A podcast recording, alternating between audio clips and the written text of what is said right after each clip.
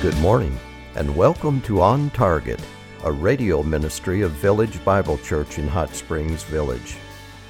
We are located near the Coronado Center at 100 Ponderosa Way. Our Sunday morning service starts at 9:15 a.m.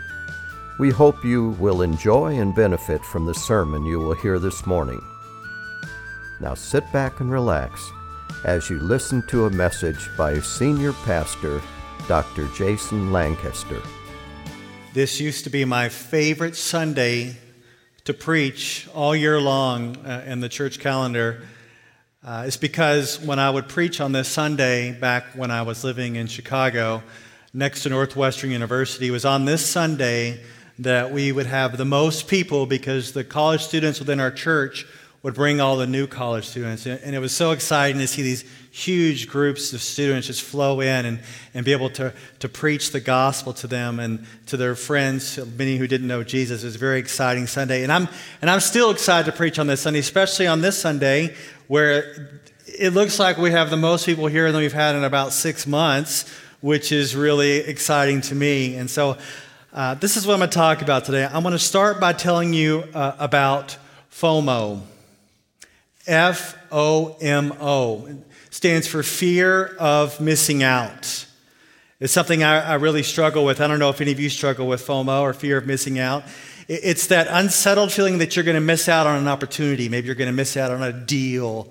Maybe you're going to miss out on a blessing. Maybe you're going to miss out on something. You have two roads. You go to the right and you should have gone to the left. You kind of wonder what's going to be on the left. You just feel like you're going to, you're going to miss out on a lot of things in life. And, and I struggle with that. And, and I think what we can actually call it instead of FOMO, we can just call it uh, I struggle with being content. Does anybody in here struggle with being content? Anybody at all? Just one. That's great. All right. Yeah, it's really hard to, to have contentment. You know, contentment, it just simply means sufficiency. It means sufficiency. And if you and I could experience kind of what is happening in our lives and kind of pull back and say, it's fine, it's sufficient, I am content. Those words rarely come out of my mouth. It's fine, it's sufficient, I am content. I want that to come out of my heart. Now, if you're with me this morning, I hope you'll be engaged because we're going to look at a guy this morning who's been through a lot, a lot more than you've been through, even though it's been a lot. And he's like, it's fine, it's sufficient, and I'm content. And this is a great place to end the book of Philippians. So if you look at Philippians 4, this is our last sermon on Philippians chapter 4. We're going to finish up the book of Philippians. For those of you just joining us, Paul is currently in jail, the Apostle Paul, and he's writing this letter to the Philippians. And Philippians is one of those churches that has helped him out as he was a missionary. They sent him support. And he's writing this letter here at the end to say, Thank you. But I was content with not having much. I was content when I had a lot.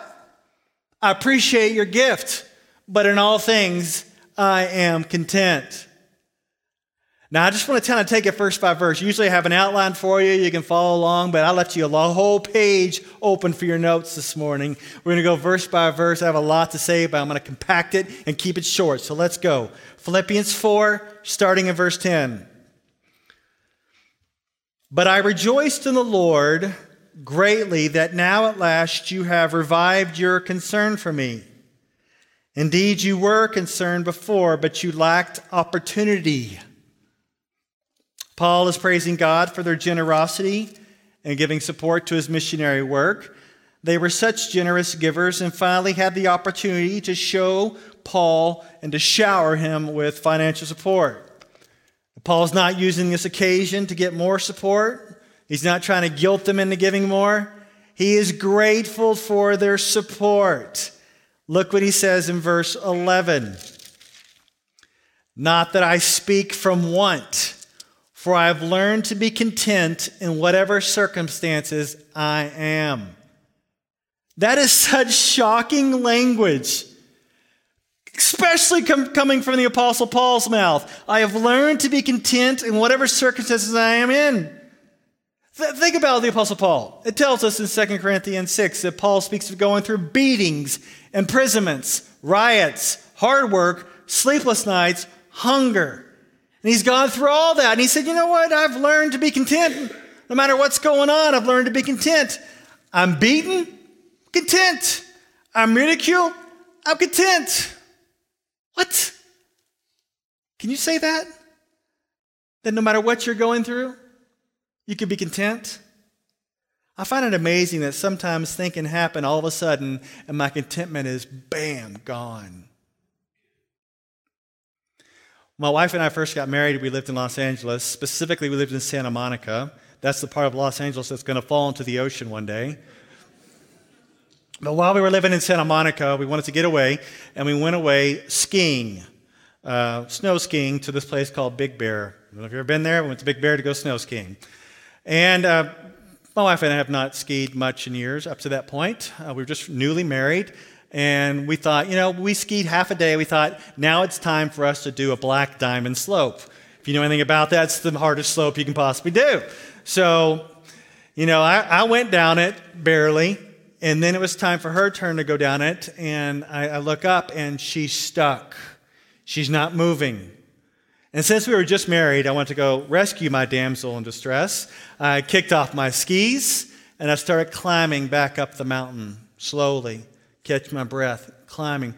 Finally get to her, and right before I'm about to help her, I slip and I start flying down the mountain. And to make the story more dramatic, I was probably going 30 to 80 miles an hour. I was flying down the mountain, headed straight for this tree and other skiers, and I thought, this is it. This is the way I'm going to go. And she's up there and she's bawling. She's about to lose her new husband. And it was our, we had peace we had contentment, and then it was gone. The Apostle Paul, he's flying down the mountain all the time. And he's not on some nice ski resort. He's in and out of jail, flying down the mountain, being bit, beaten, being jailed over and over again. And he's saying, I am content. In fact, he says, I have learned the secret of contentment. We want to go to Paul. Paul, what is the secret? And he's like, Come here, come here, come here. I'm going to tell you a secret. Here is the secret. Look, look with me. Look with me. Look at the secret. Verse 12. I know how to get along with humble means, and I also know how to live in prosperity. In any and every circumstance, I have learned the secret of being filled and going hungry, both of having abundance and suffering need. Paul said he's content in humble means, even when he's hungry and suffering need. And, and many of us, I doubt you have experienced hunger. Maybe you have. Maybe some of you have a story of a hardship or lack of food that you had. Many of you can tell some financial difficulties in the past and in the present. Paul says, Hey, I'm content with little. Can you say that? I am content with little, very little. In fact, we'll see other places. Paul's like, I got food and clothing. That's good enough for me. I'm content with food and clothing. Can you say that? But what's interesting that Paul also says, on the other hand, that he's content, did you see it? In prosperity. He's content when he's filled and has abundance. Now, that makes sense, right? If you have plenty of stuff, you're going to be content, right? Not so fast. Because chances are you have a lot of stuff right now, probably more than most in the world. And what's going to make you happy? Just a little bit more. Right? And so there's a struggle. When there's little, we struggle. And when there's a lot, we struggle. And that's why we got to kind of get to a point where we understand what the Bible is saying here. What God is trying to say to us is that true contentment, are you ready? True contentment is independent of circumstances. True contentment is independent of circumstances. Sometimes we are so unhappy and we think if we can just move, then we will be happy. Or we think, you know, I'm so unhappy in my marriage. If I could just fix my spouse, then I would be content. If money would just come in, then I would be content. We always think if circumstances would change, then I'll be content. But here's the problem with that. Wherever you have messed up circumstances, even if they're fixed, guess what? You're still in the picture. And if you think you're going to be happy when you move, you might not be because you always take yourself with you. And if you're not happy in one place, chances are you're not going to be happy in another place. And that's why Paul says, I have a secret for you.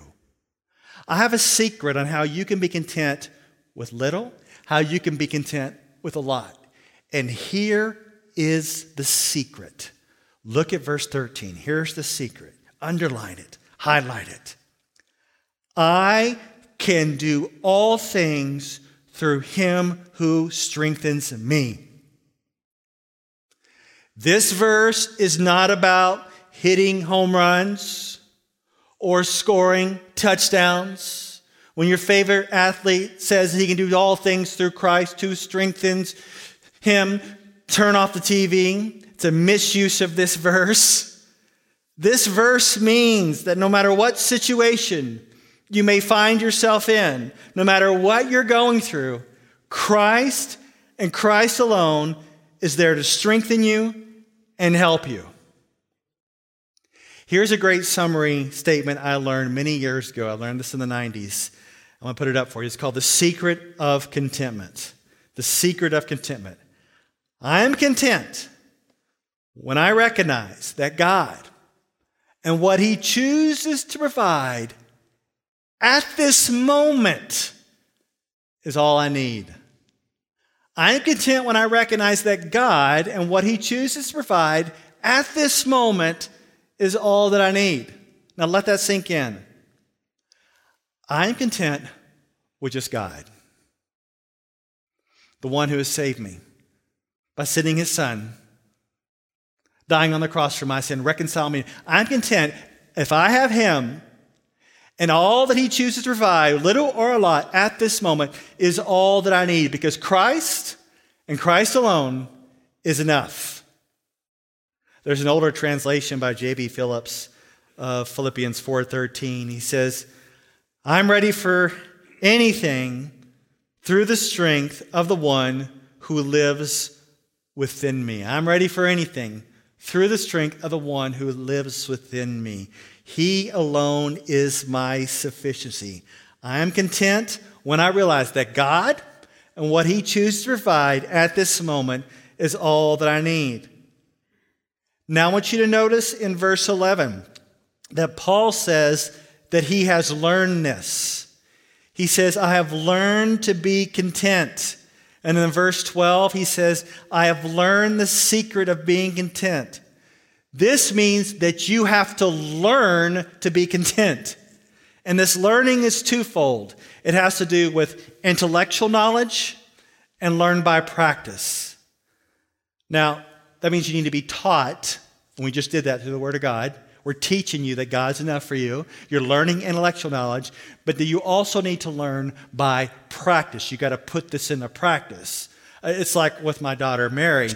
We're playing basketball together, and I'm saying, okay, this is the way you shoot the basketball. Intellectually, she's learning it, but that's not going to be enough. She's going to have to go out and learn by practice. The same with us on contentment. We intellectually know, yes, God is enough. Yes, what He provides is enough, but now we need to learn by practice. So, how do you learn by practice? Well, you learn by practice by going through stuff that's hard, and you stop and you say, okay, God, what I'm going right through right now, I trust that you're in control, that you're here, and that you're enough. That may mean you may go through seasons of difficulty, maybe a difficult marriage. And you say, okay, God, you're here, you're in control. Sometime in your somehow, some way in your sovereignty, you're allowing this to happen to me, but you're here and you're sufficient, and you're learning to be content. Or maybe you're going through an illness and you go, I don't know why this is happening to me, but God is sovereign. He's in control. God, I trust you. I'm going to pray for my healing, but if it doesn't come, I'm going to trust you that you're here and what you're providing for me right now is enough. So it's not just intellectual knowledge of what he is doing, it's also experiential knowledge that he is with you and that he is enough. And in that, you can be content. But it's a learning process. It's a learning process. Now, now we're not done because the rest of the, the words are here and the verses are here. And it's very important as you go to the rest of this passage. I believe that Paul is giving you something to increase your contentment. These are very important verses. Start with verse 14. Nevertheless, you have done well to share with me in my affliction. You yourselves also know, Philippians, that at the first preaching of the gospel, after I left Macedonia, no church shared with me in the matter of giving and receiving but you alone. For even in Thessalonica, you sent a gift more than once for my needs.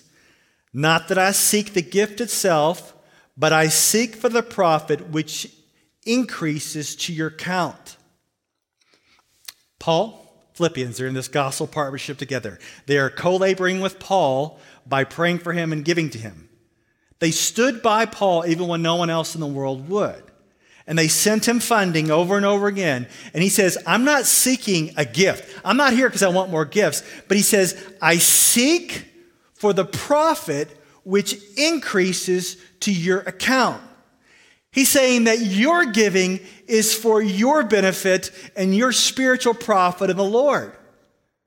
we all know what an, an IRA is, right? IRA, individual retirement account. Well, Alistair Begg says, you know, it's not a bad idea to have an IRA, but every believer should have an IEA. An IEA is an individual eternal account where we are storing up treasures in heaven. Do you have one? How much is in it? when did you make your last contribution? there is a spiritual growth that happens when you give financially to the work of the Lord. And Paul is saying it's a profit which increases to your account. And he's not done. Look at verse 18. But I have received everything in full and have an abundance. I am amply supplied, having received from Epaphroditus what you have sent a fragrant aroma, an acceptable sacrifice, well pleasing to God. And my God will supply all your needs according to his riches in glory in Christ Jesus. So the Philippians have supplied Paul, and God will supply the Philippians. And their giving was this fragrant aroma, an acceptable sacrifice, which means that God was pleased with the way they have supported Paul. Those who give, give with a confidence that God will supply all their needs. Those who give abundantly believe that God will supply their needs out of his riches. Do you believe that you can give aggressively to the work of God and God will aggressively take care of you? So many times we give and we hesitate and we hold back because we don't believe that God's actually going to take care of us. So we give little because we don't trust Him. But here the Philippians are giving abundantly to Paul, and God is supplying for all their needs. I don't know if any of you watched the memorial service that was out this week of Joe Nancy, a great longtime member of our church. And she wanted three things left behind for us to tell you after she was gone. And if you want to know what those three things are, you can go and watch the service. But one of the things that she wanted you to know is that God's always going to take care of you, He's always going to provide for you.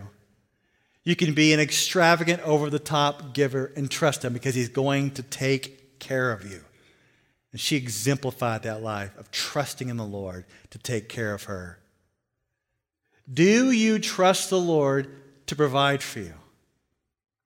Do you give like you trust the Lord to provide for you? There was uh, uh, this youth pastor and his wife that I read about. So, so really cool. So they're giving their lives away. they're building into their youth group all their kids, and they're, and they're living on a very meager salary, as, as youth pastors often do, uh, discipling their kids, investing in their kids. But they were kind of freaking out because they looked at their bank account and they had 13 cents in their bank account. And they lacked a lot of essentials in life. And they were kind of freaking out, and including they were, they were out of toilet paper. and they're like, oh, God, what are we going to do? And so they start praying, Lord, they were about to be paid soon, but they weren't paid yet. So they're praying, Lord, please take care of us. And so that night after they prayed, their youth group, you know, kids, they TP'd their house. You know what that means? They took toilet paper and they threw it, you know, on the trees. That, that's what TP means. But, but get this the kids didn't know what they're doing. So they got one roll, TP'd their house, and they left the huge bag of the rest of them by their door. What a blessing that would be during this pandemic. You can trust the Lord, guys. You can give extravagantly, He's going to take care of you. And, and giving is really connected to that contentment. It really is. We like to see a disconnect. When I'm content, then I'll give. No, it's, it's connected. And it's this connection that I want to leave you with as I leave you with it, the end of Philippians. There's this, this connection of contentment with a giving heart. And let's just start by giving you that statement one more time that I'm content when I recognize that God and what He chooses to provide at this moment is all I need. And I'm going to give you three things to live this out. It's up to you to do it. Number one is that you need to focus your heart. You need to focus your heart. And by that, I mean you need to focus your heart on Christ and realize He's all you need. I don't know if many of you watch NASCAR, but Jeff Gordon, one of the NASCAR drivers, he said, either you focus or you end up hitting something really hard. That's right. We have to have a focus on Christ and we don't crash in this discontentment. And part of that is number two, is that we need to give sacrificially. Because your heart will follow your treasure. You know that? You know, Jesus says, Do not store up treasure on earth where moth and rust destroy, where thieves break in and steal, but store up your treasure in heaven, where, where moth and rust do not destroy, and where thieves do not break in and steal. Then he says, For where your treasure is, there your heart will be also. We often think that our heart needs to focus on heaven and then our treasure will follow. But Jesus is saying, no, no, you go ahead and put your treasure in heaven and then your heart will follow. So if your heart's not interested in missions, if your heart's not interested in what's going on in your church or in church planning, well, just take your money and put it there and watch your heart follow. It's amazing. We want to give sacrificially, aggressively, abundantly, and trust the Lord to take care of us. And lastly, is we have to be flexible for, for mission. Be flexible for mission. When you are content, you are more flexible for mission. You're not dragged down by worries and burdens. You're not letting debt or greed makes you inflexible for mission, but you're more flexible for mission. And I really would love for you to take this, this saying home today that I am content when I recognize that God and what He chooses to provide at this moment is all I need. Yes, what He chooses to provide in your life, in your marriage, in your sickness, in your loneliness, no matter what you're going through right now, God is sufficient for you. And when He chooses to provide for you right now, is all you need. Let's pray. Lord, we don't dismiss all the stuff that was going on in Paul's life the beatings, the imprisonments, the sleepless nights. They're real pain and real suffering. And yet he was content because you made provision for him. You gave him the strength of Christ. And there are some men and women in here right now who need the strength of Christ to make it just through this afternoon. Their life has been turned upside down, and they need you. They're unsettled, they feel empty. Let them know that you are there for them. You've not left them, you've not forsaken them. Strengthen them to get through this afternoon. And when they wake up tomorrow, assure them that you'll be faithful another day. And Lord, I just ask that we will not hold back. We will just give aggressively and abundantly, trusting that you provide for us. You are our, our God who cares for us. You're all that we need. We can worship you and we can cling to you.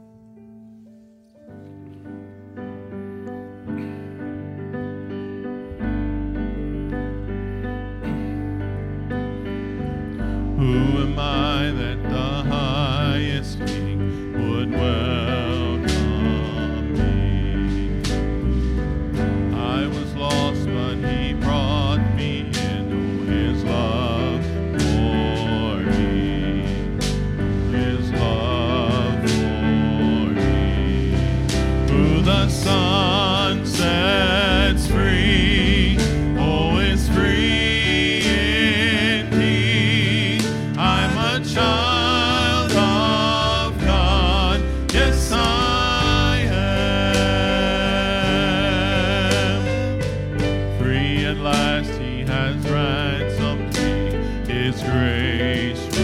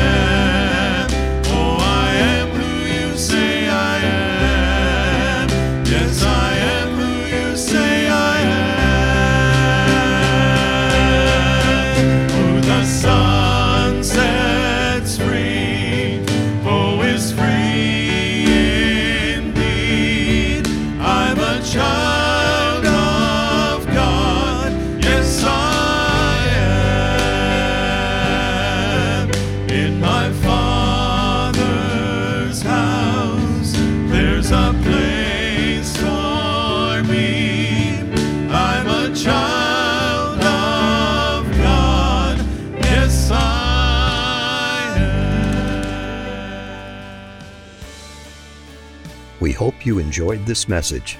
It was preached recently at Village Bible Church. You can hear this message or let others know about it by visiting our website at vbchsv.org or call us at 922 0404. Meanwhile, have a blessed day as you walk along the way, guided by God's Word.